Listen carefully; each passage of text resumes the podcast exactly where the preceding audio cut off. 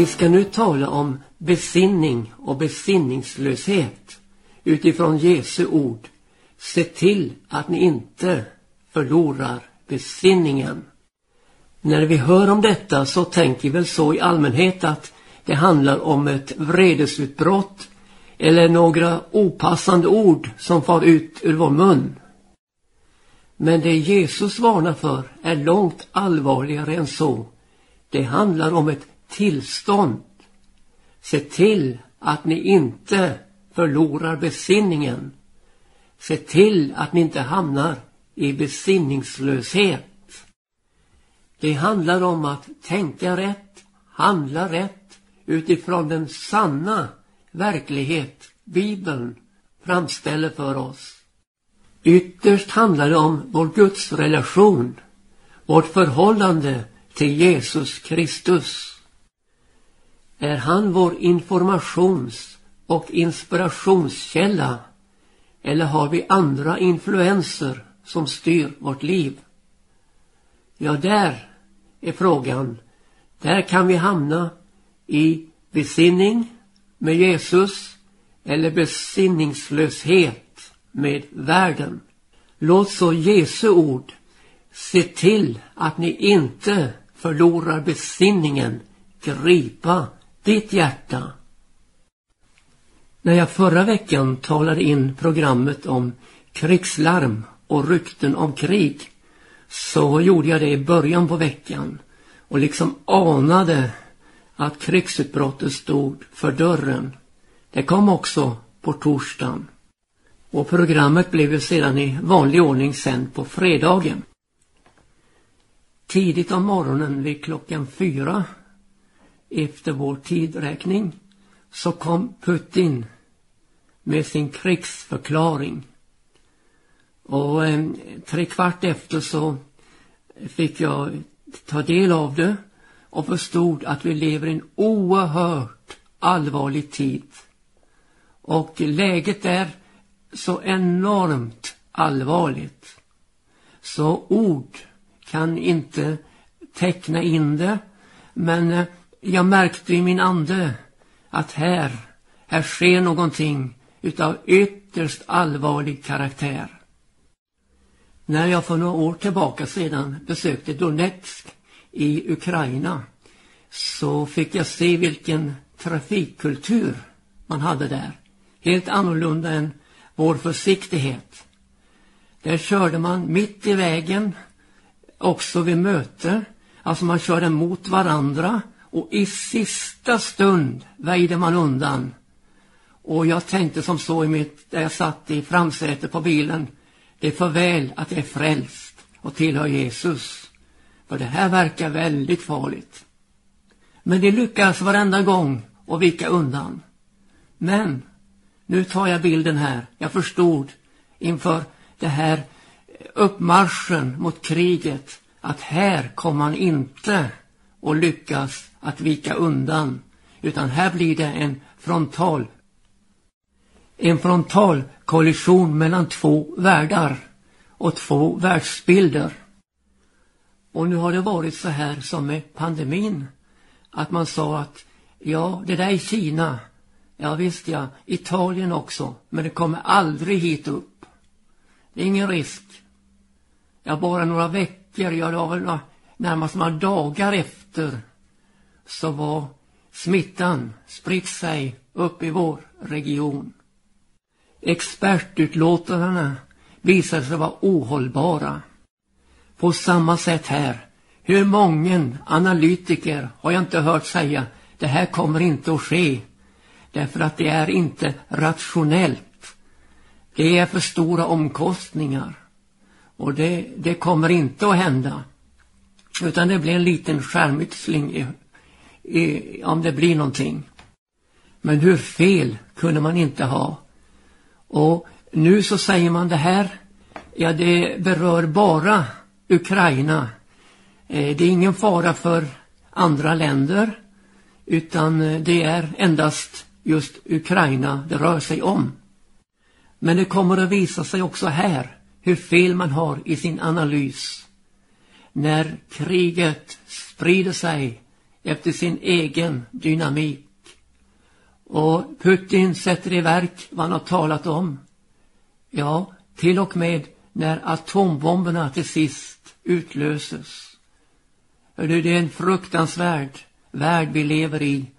Och det gäller om att ha sin tro på, förankrad i Jesus Kristus i denna sena, ytterst sena tid. Så läser vi den aktuella texten från Matteus 24 ännu en gång. Från första versen då. Och Jesus gick därifrån ut ur helgedomen. Hans lärjungar trädde då fram och bad honom giva akt på helgedomens byggnader. Då svarade han dem och sa till dem, jag ser nu allt detta, men sannerligen säger jag er, här skall icke lämnas sten på sten, allt ska bli nedbrutet. När han sedan satt på Oljeberget trädde hans lärjungar fram till honom medan de var alena och sa, säg oss när detta ska ske och vad som blivit tecknet till din tillkommelse och tidens ände. Då svarade Jesus och sa till dem, se till att ingen förvillar er. Till många ska komma under mitt namn och säga, jag är Messias och ska förvilla många. Och vi ska få höra krigslarm och rykten om krig. Sen då till att icke förloren besinningen. Ty sådant måste komma, men därmed är ännu icke änden inne. Ja, folk ska resa sig upp mot folk och rike mot rike. Och det ska bli hungersnöd och jordbävningar på den ena orten efter den andra. Men allt detta är allenast begynnelsen till födslovåndorna. Då ska man prisgiva er till misshandling och man ska dräpa er och ska bli hatad av alla folk för mitt namns skull. Och då ska många komma på fall och den ene ska förråda den andre och den ene ska hata den andre. Och många falska profeter ska uppstå och ska förvilla många. Och därigenom att laglösheten förökas skall kärleken hos de flesta kallna. Men den som är ståndaktig intill änden, han ska bli frälst. Och detta evangelium om riket ska bli predikat i hela världen till ett vittnesbörd för alla folk och sedan skall änden komma. Det är två uppmaningar Jesus ger oss här att vara vaksamma över. För det första, se till att ingen förvillar er. För det andra, se till att inte förlorar besinningen. Ja, förvillelsen är oerhört utbredd i vår tid. Jesus får inte vara den auktoritet och den herre som han är. Utan man blandar in sina egna avsikter, sina egna meningar, ja vad man själv önskar och framhävda. Och så får man uppleva då denna förvillelse där bibelordet inte får vara den auktoritet som det är avsett att vara. Besinningslösheten tecknar sig oftast i sorglösheten.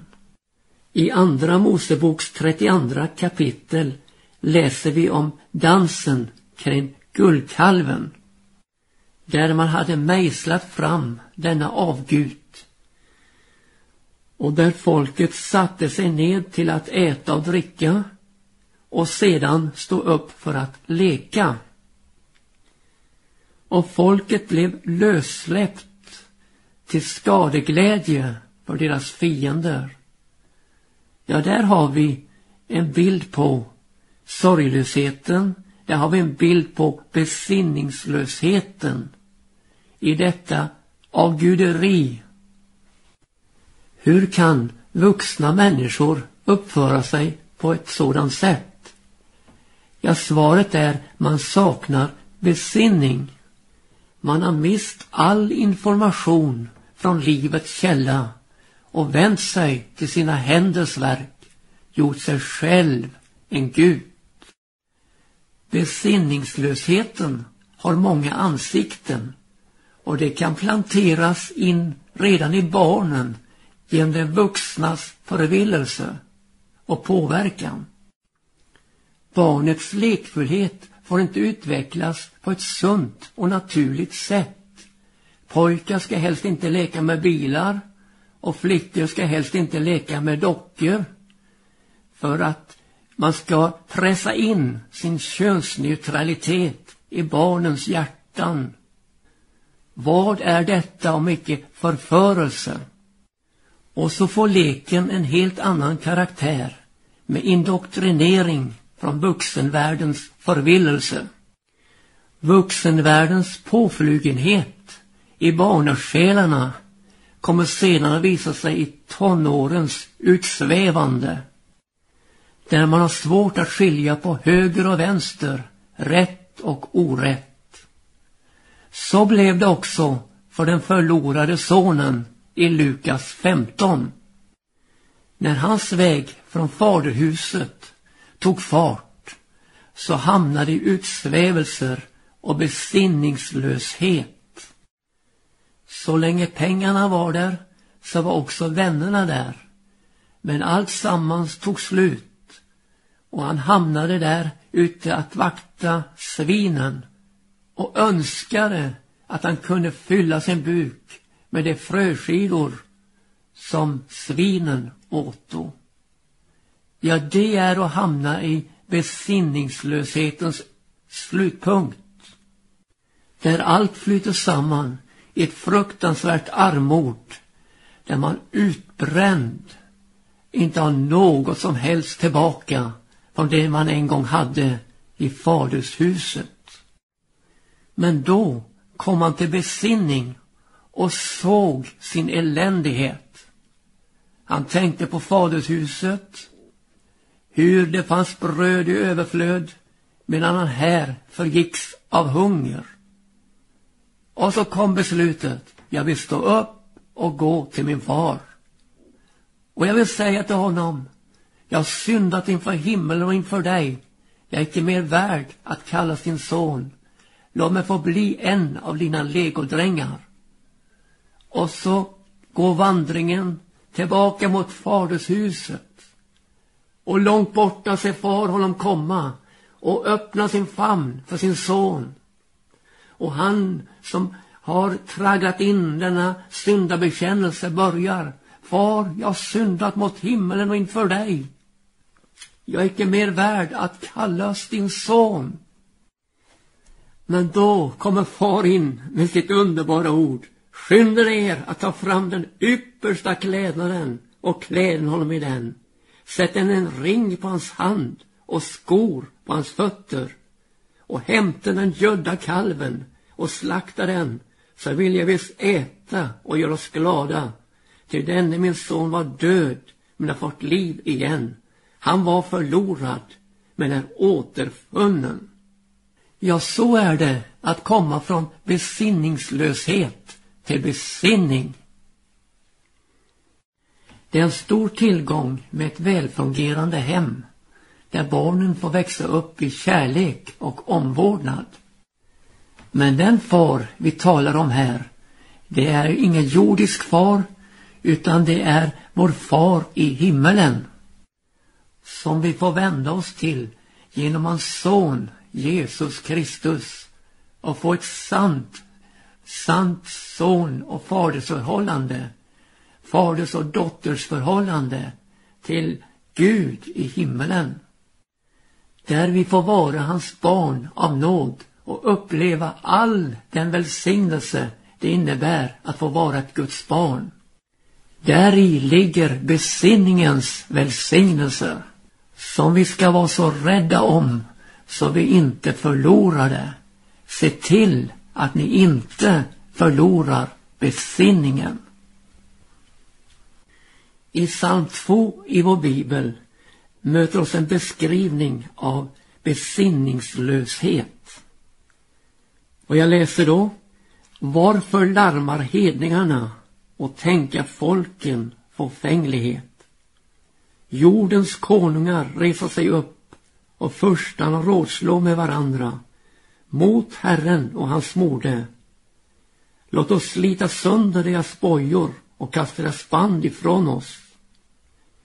Ja, det är en bild av besinningslösheten i den stora världen.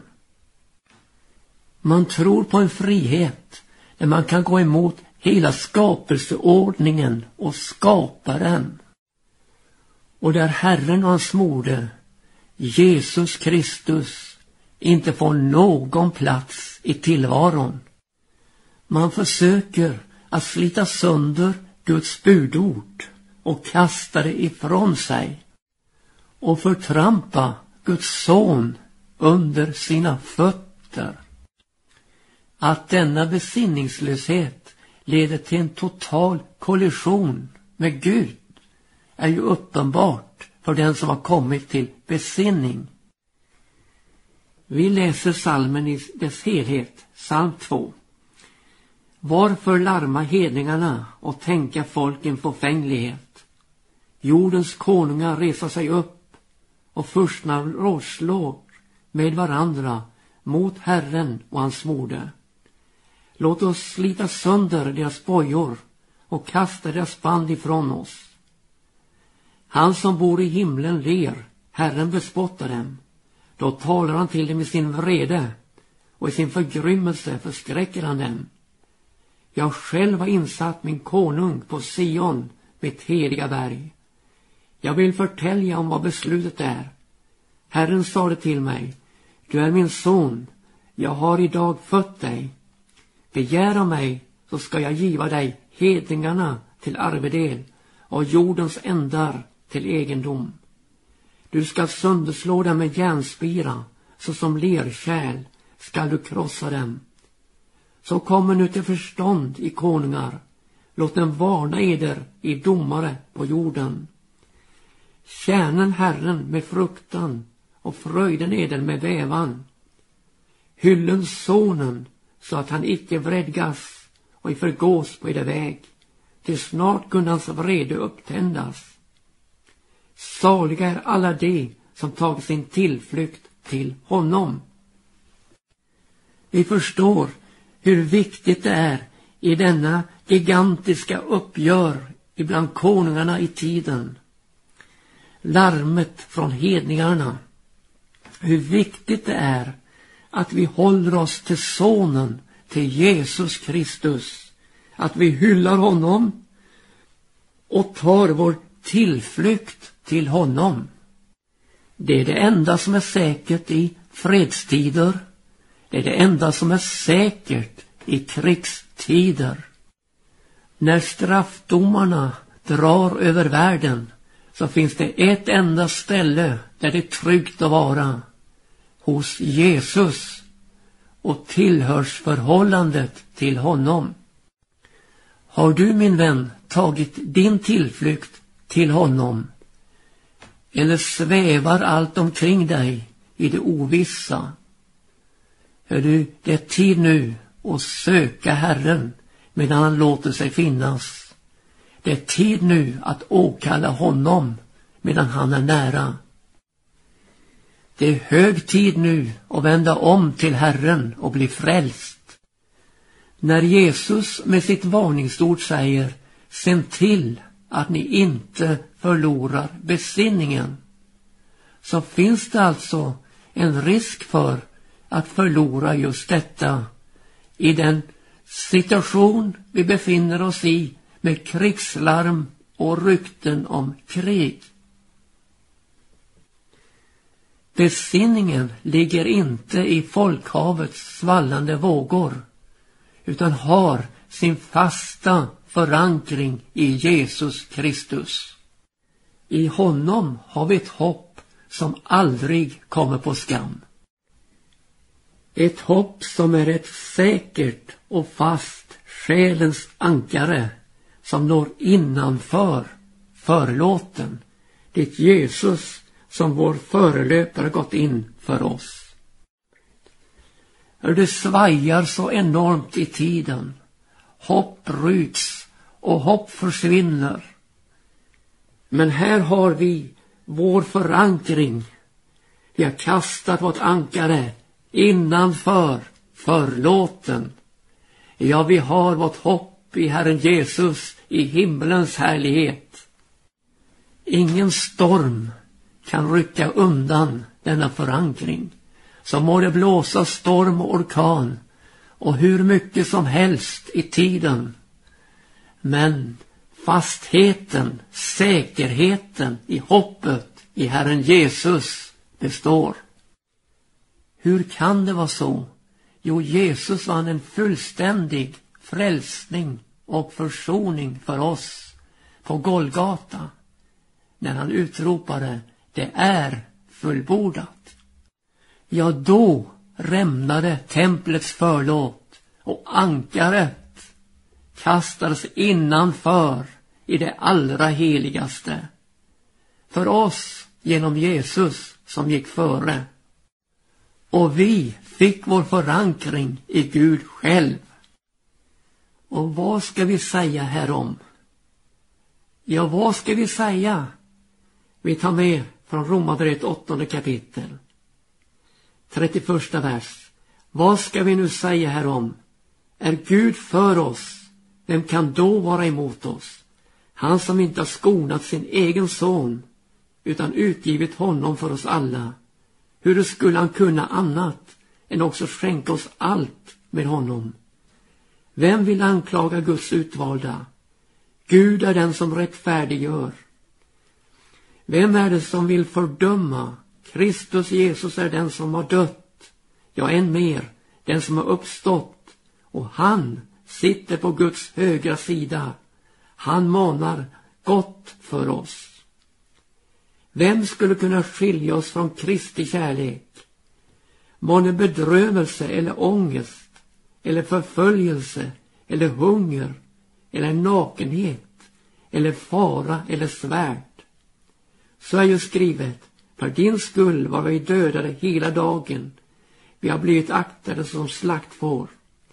Nej, i allt detta vinner vi en härlig seger genom honom som har älskat oss. Det är jag viss om att varken död eller liv, varken änglar eller andefurstar, varken något som nu är eller något som skall komma, varken någon makt i höjden eller någon makt i djupet, ej heller något annat skapat ska kunna skilja oss från Guds kärlek i Kristus Jesus, vår Herre.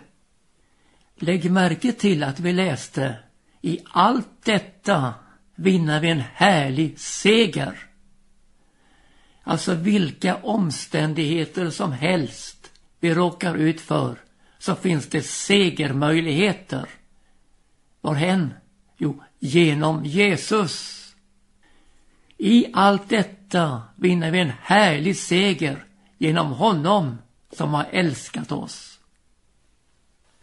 Ja, det är tryggheten under den högstes beskärm och den gäller också under kristider och krigstider. Än en gång, låt så Jesu ord se till att ni inte förlorar besinningen gripa ditt hjärta